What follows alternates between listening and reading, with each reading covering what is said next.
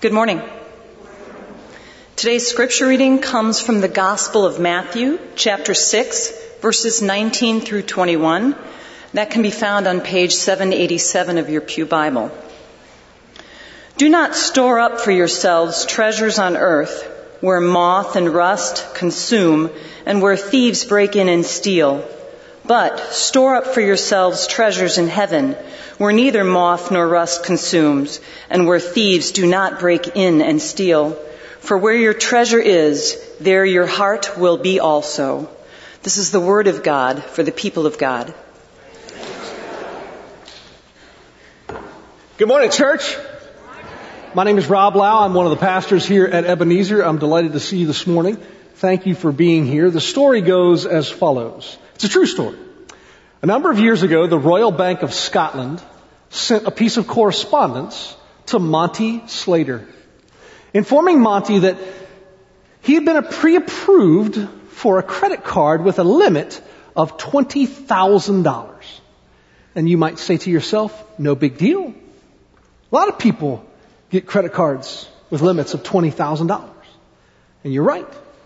It wouldn't be a big deal if Monty were a people.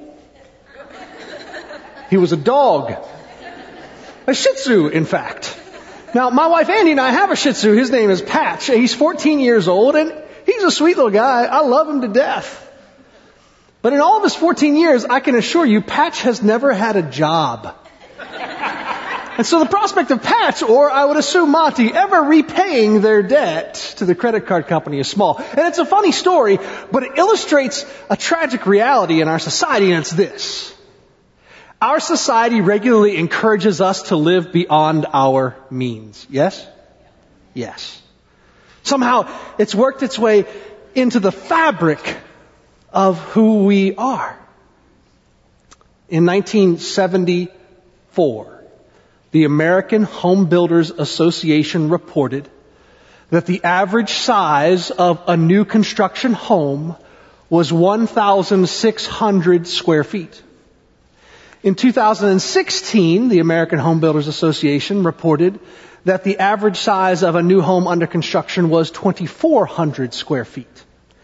Add to this the fact that there are now over 2 billion square feet of rentable storage space in the United States.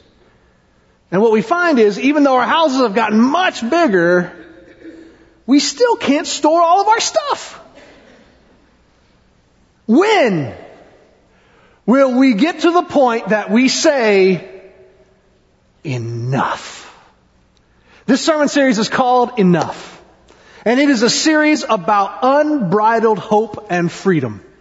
That we can beat this thing our society's infused into us. We can beat materialism by the grace of Jesus Christ. We can do it. We can live different kinds of lives.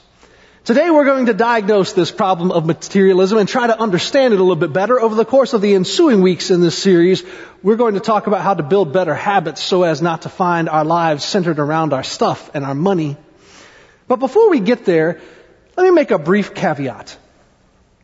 I have a colleague who once invited a missionary to come and speak to his church.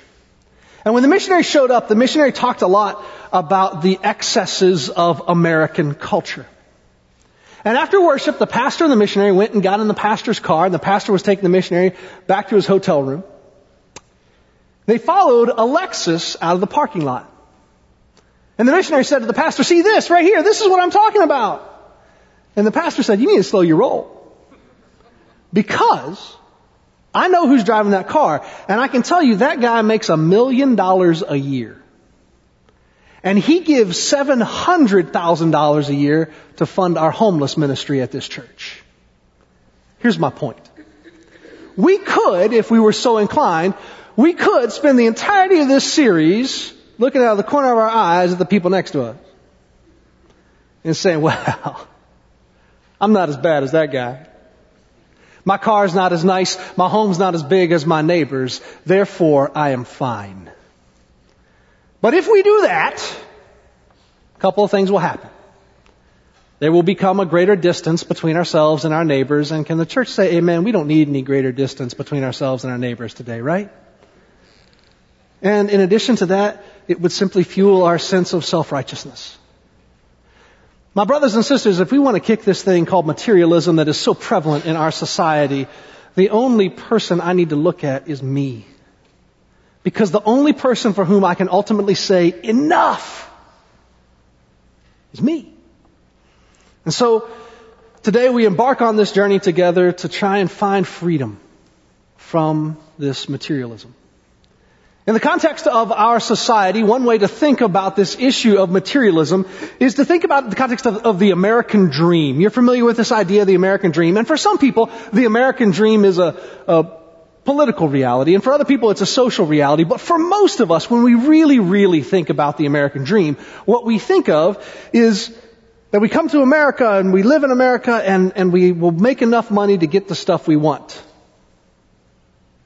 And I think it's fair to say that for a whole lot of people in our society, the American dream has turned into an American nightmare. I'm very much aware of the fact that this is Veterans Day and my wife and I were honored to serve. In fact, we met in, in the Air Force. I served four tours in the Middle East. Andy served a tour in the Middle East in support of Operations Iraqi and Enduring Freedom. I'm honored to serve and both Andy and I share the tragic honor of serving next to people who didn't make it home. Some of you have that dubious distinction as well. I was thinking this week about the fact that this sermon is falling on Veterans Day and Veterans Day is falling on the day of the sermon and I started to think about our veterans who, many of whom, as Abraham Lincoln said, gave the last full measure of devotion. I thought about these heroic women and men who, who offered themselves for the idea of a greater society. And wouldn't you agree that those women and men who, who were willing to pay that price, and those of them who did pay that price, would say to us today that they didn't pay the price so that we could all come back here and drown under the weight of our debt and greed. So, the American dream with so much possibility has become a nightmare. And it's, it's not just that we want stuff. There's nothing wrong with wanting a house or a car or a cell phone. It's when I start looking around and say, eh, maybe not this house anymore. Or maybe not this car anymore. Or I really do like my iPhone 10, but did you know there's a new one coming out? I love the way Dave Ramsey summarizes the American orientation towards money. He said, we buy things we don't want with money we don't have to impress people we don't know. We buy things we don't want with money we don't have to impress people we don't know. When we can't afford to fuel our desire for more, we can't afford to fuel it anymore. We go into great debt and leverage our future. I want to talk about two great symptoms of this materialism in the United States of America today. The first we could call affluenza. Not influenza, affluenza. It's the desire to have more. I want more. I want better. I want bigger. I want nicer and newer. I want more affluenza advertisers on television, on media across the internet. They pay thousands, millions of dollars sometimes to try and convince us that we need their stuff. And I can tell you as a consumer, I'm susceptible to their convincing. I am. And then I buy more stuff and I find that even if I can afford to pay for the stuff, now on the weekends, when I should be spending time with my wife and kids, I'm spending a bunch of time trying to take care of my stuff. Can somebody say amen? I'm not the only one, right? Affluenza. How many, do you remember the Flowbee? Anybody? The Flowbee? It was, it was, it was part, part hair clipper, part vacuum. Cut your hair, didn't have any cleanup, right? Because you had the flow. I'm not going to ask anybody to raise their hands if they bought the Flowbee. But somebody convinced us that we needed a Flowbee. I'm going to tell you the story about my wife. I want you to know I have her permission. And before I start, you need to know a few things about Dr. Lau. First, she's brilliant. She's beautiful. And that woman is frugal. Frugal, church. There's another word you could use. I'm not gonna. I'm just gonna use frugal. Okay? See, my wife grew up in Pennsylvania and her family didn't have a lot of money and so she has appreciated the value of a dollar her whole life. So a number of years ago, Andy and Rob went to the Georgia National Fair in Perry, Georgia, just outside of Robins Air Force Base where we were stationed. Not the Georgia State Fair, mind you, the Georgia National Fair. And I'm telling you, this was an amazing fair. It deserved to be called the Georgia National Fair. It was huge. You know one of the things I learned there? The average dairy cow consumes a bathtub full of water every single day. Amazing. And that's not the kind of stuff you find out at the state fair. You gotta go to a national fair to figure that out. so we go to the Georgia National Fair. We're walking around. It's fantastic. And this guy walks up to me. He says, Hey, sir, would you like to watch my cooking demonstration? Now, I want to invite you to look at me for a minute. What's the likelihood I'm going to say no to that guy? So we went and we watched the cooking demonstration. But the thing was, he wasn't really there to do a cooking demonstration. He was there to demonstrate the beauty and the wonder of something called waterless cookware. Waterless cookware is this cool invention where you've got kind of two chambers. You've got the, the bottom steel and the top steel in the pan, and then between them, there's water actually in the pan. So you can cook stuff that normally requires you to, to cook it in water, you can cook it without water. For example, he cooked an ear of corn without boiling it. And so the, the corn had its full flavor. It hadn't gotten washed away by the water. And we tasted the corn. It was amazing. I still remember, it's 12 years later, I still remember how good that corn was. And then Rob made his fatal mistake. I went to the bathroom. Not there. I actually went to the restaurant. And by the time I got back, my brilliant, beautiful, frugal wife had purchased a set of waterless cookware and paid, wait for it, $3,000.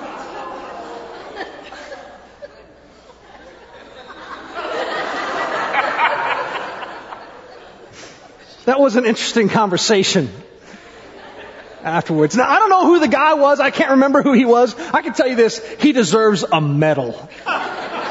I convinced my brilliant frugal wife that what she really needed to make herself happy was some waterless cookware and it only cost her $3,000 to have true joy in this life. Now, she, I told you she's brilliant. The next day she called and canceled, right? Uh, because if they actually shown up, she's so frugal, we never actually gotten to use them because they cost so much. Uh, that's the way that would have worked out. At any rate, my point is to say all of us, it doesn't matter how smart we are or how frugal we are, all of us are susceptible to this thing called affluenza. People will tell us what we, what we really, really need, and before long we'll start to believe them. And because we suffer with this affluenza, and we can't afford to pay for our habit, we then suffer from a complementary disease that we could call credititis. credititis. It's the ability to have something now and pay for it later. I want you to test me on something. I want you to go home and test me on this. If you've got children who are still at home with you, high school and below, go home and ask them if they know what the phrase layaway means. I bet you dollars to donuts they have no idea. Then pull out a credit card. Ask if they know what that is. My four year old can tell you what a credit card is. That's the thing daddy swipes and then we get stuff. It's a reversal. In my lifetime, I've seen a reversal. It used to be that we had to put stuff on layaway. I hated layaway. Go to Kmart, you know, mom said, you like that jacket? I love it. Mom said, let's go to layaway. Oh, not layaway be August. I'm not going to see this thing till Christmas. We don't know about that anymore. The average American today has over $16,000 in credit card debt at an average interest rate of 16.71%. The average American also has four credit cards. It used to be that by federal law, the minimum payment you could make on a credit card was 4%. That law was changed a few years ago. Now you can make a 2% payment. If I have $15,000 in debt and have 15% interest on that card, and pay the minimum 2% payment every single month, I'll have that debt paid off in 300 years. Wow. And I would say, oh, this, hey, this is important to know. This, if you take nothing else away from this sermon, I hope you remember this. Okay? The average credit card purchase is 25% higher than the average purchase made with cash. Why? I would suggest it's because something different happens in our brain when we actually have to fork over money than we can just swipe a card. And so one way to help try and get this un- under wraps is simply to stop using our cards so much and start using cash more often. And one of the problems with this affluenza and credititis is we've passed it along to our kids. In 2018, the average child graduated from high school, the average young person graduated from high school, graduated with $30,100 in student loan debt. That's up $12,000 over the course of the last 10 years. At the same time, the average student graduated from college in 2018 graduated with $7,800 of credit card debt. We could talk about, we could talk about statistics like this all day. But the point is simply that we have become credit crazy and it is impacting our lives. It is impacting our lives. The number one cause for divorce for years now has not been marital infidelity. It has been irreconcilable differences due to money.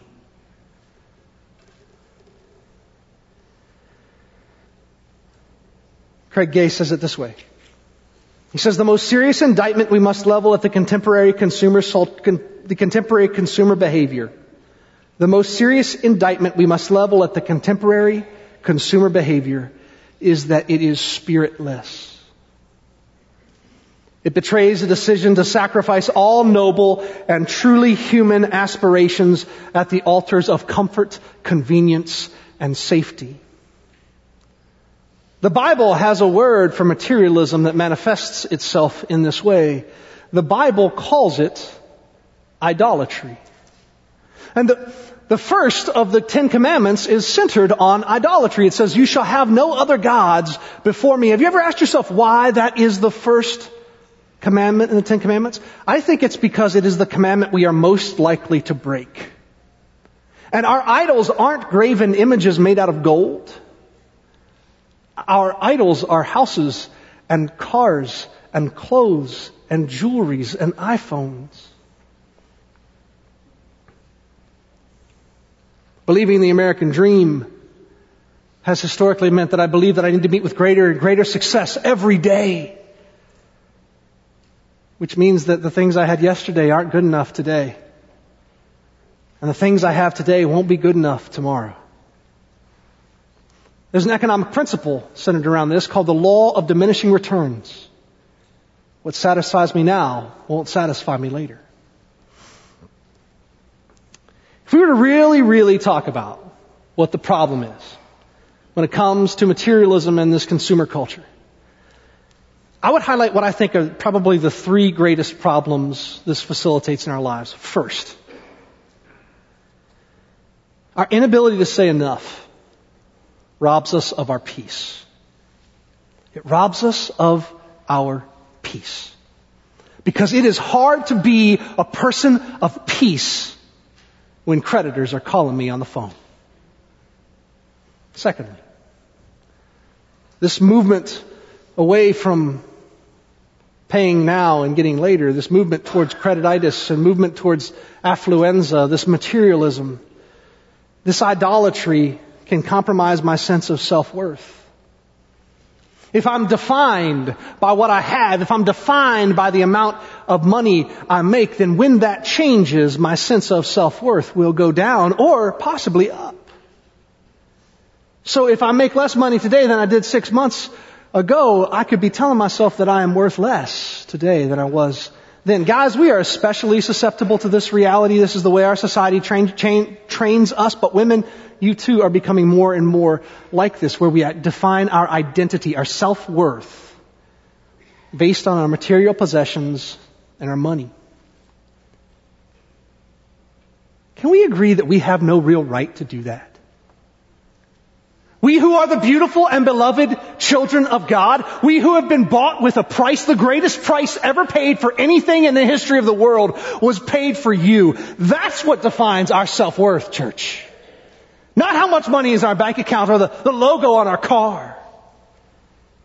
What God says about us.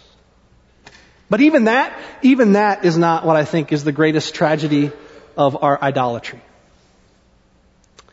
Before I move on to the third thing, I just want to remind you of something. A few months ago, I said to you that I, am not naturally inclined, it's just not really part of who I am to, to think about being politically correct. And you may remember that after I said that, you all clapped for me. I just wanted to remind you that that happened before we move on to number three here, okay? Because here's the truth.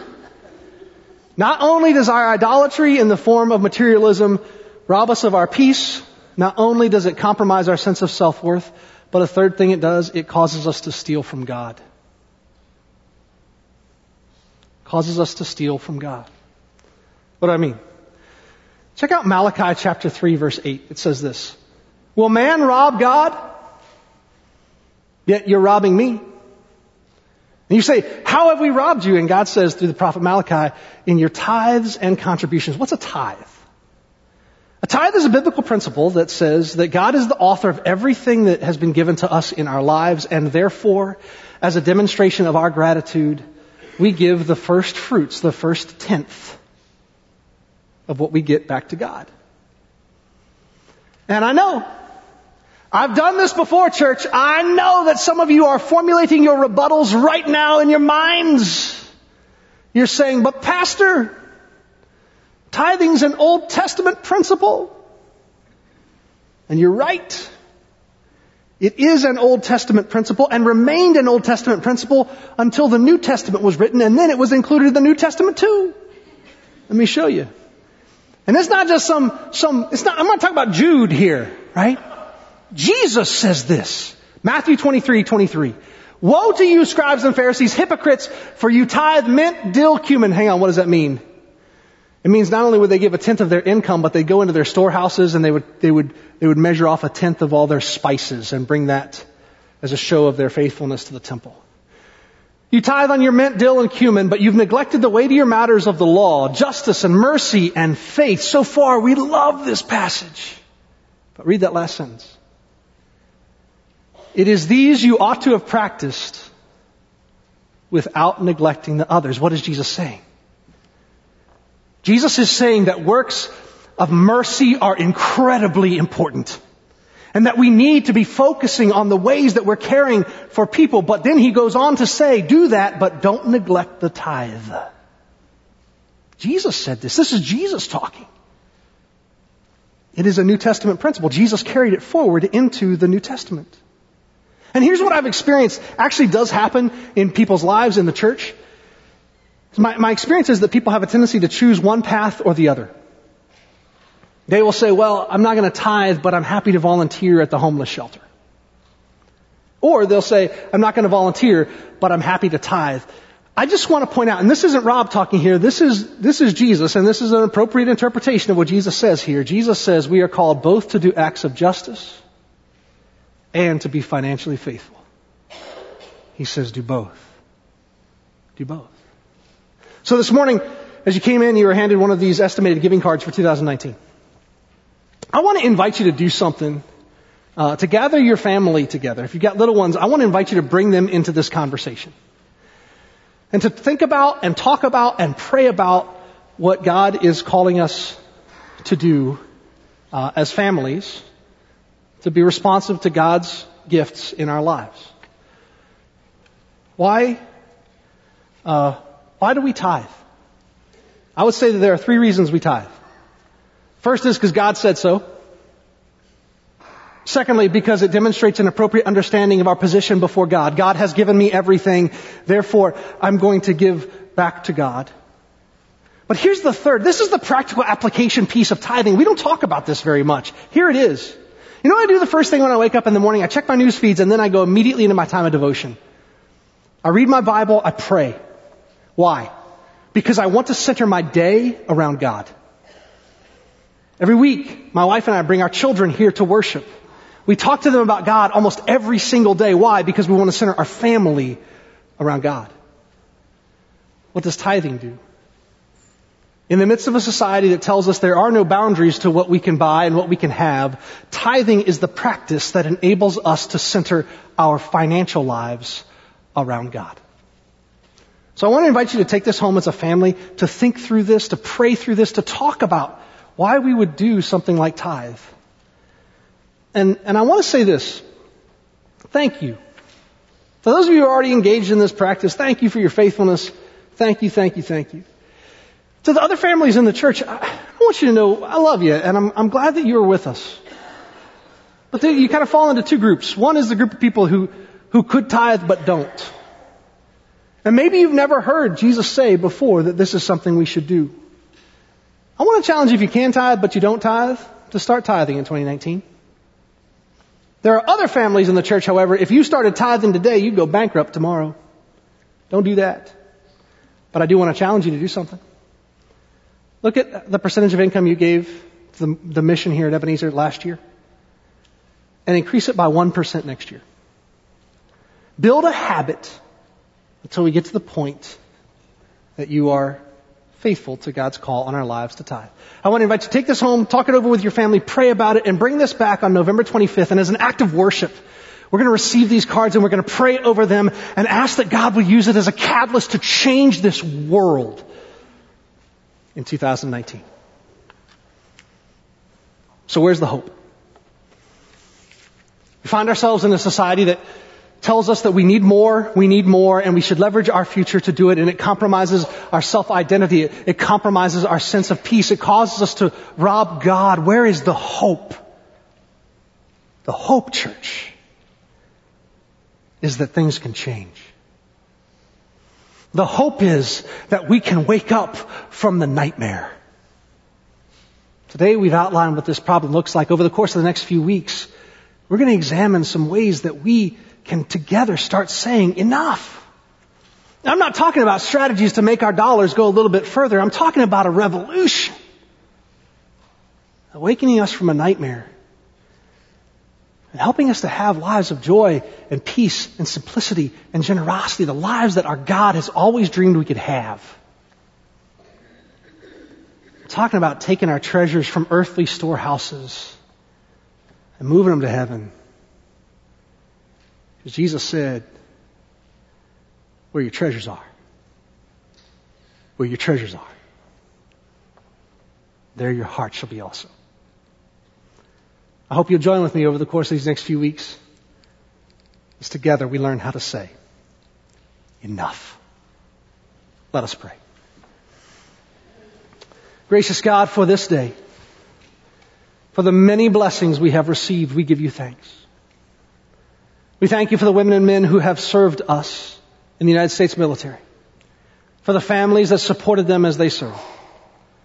We thank you, O oh God, for the many blessings in our lives, for homes, for cars, for computers, for cell phones, for the relationships, for the money in our bank account, for all the many blessings that you have given to us. And indeed, you have given them, for you are the giver of every good and perfect gift.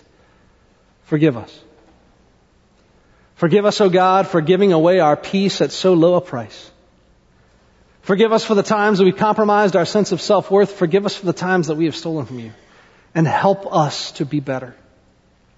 Help us together to take steps into your faithful future so that we can be people of generosity and joy and simplicity. We pray these things with great expectation because we pray them in the name of Jesus Christ. And all of God's people said, Amen.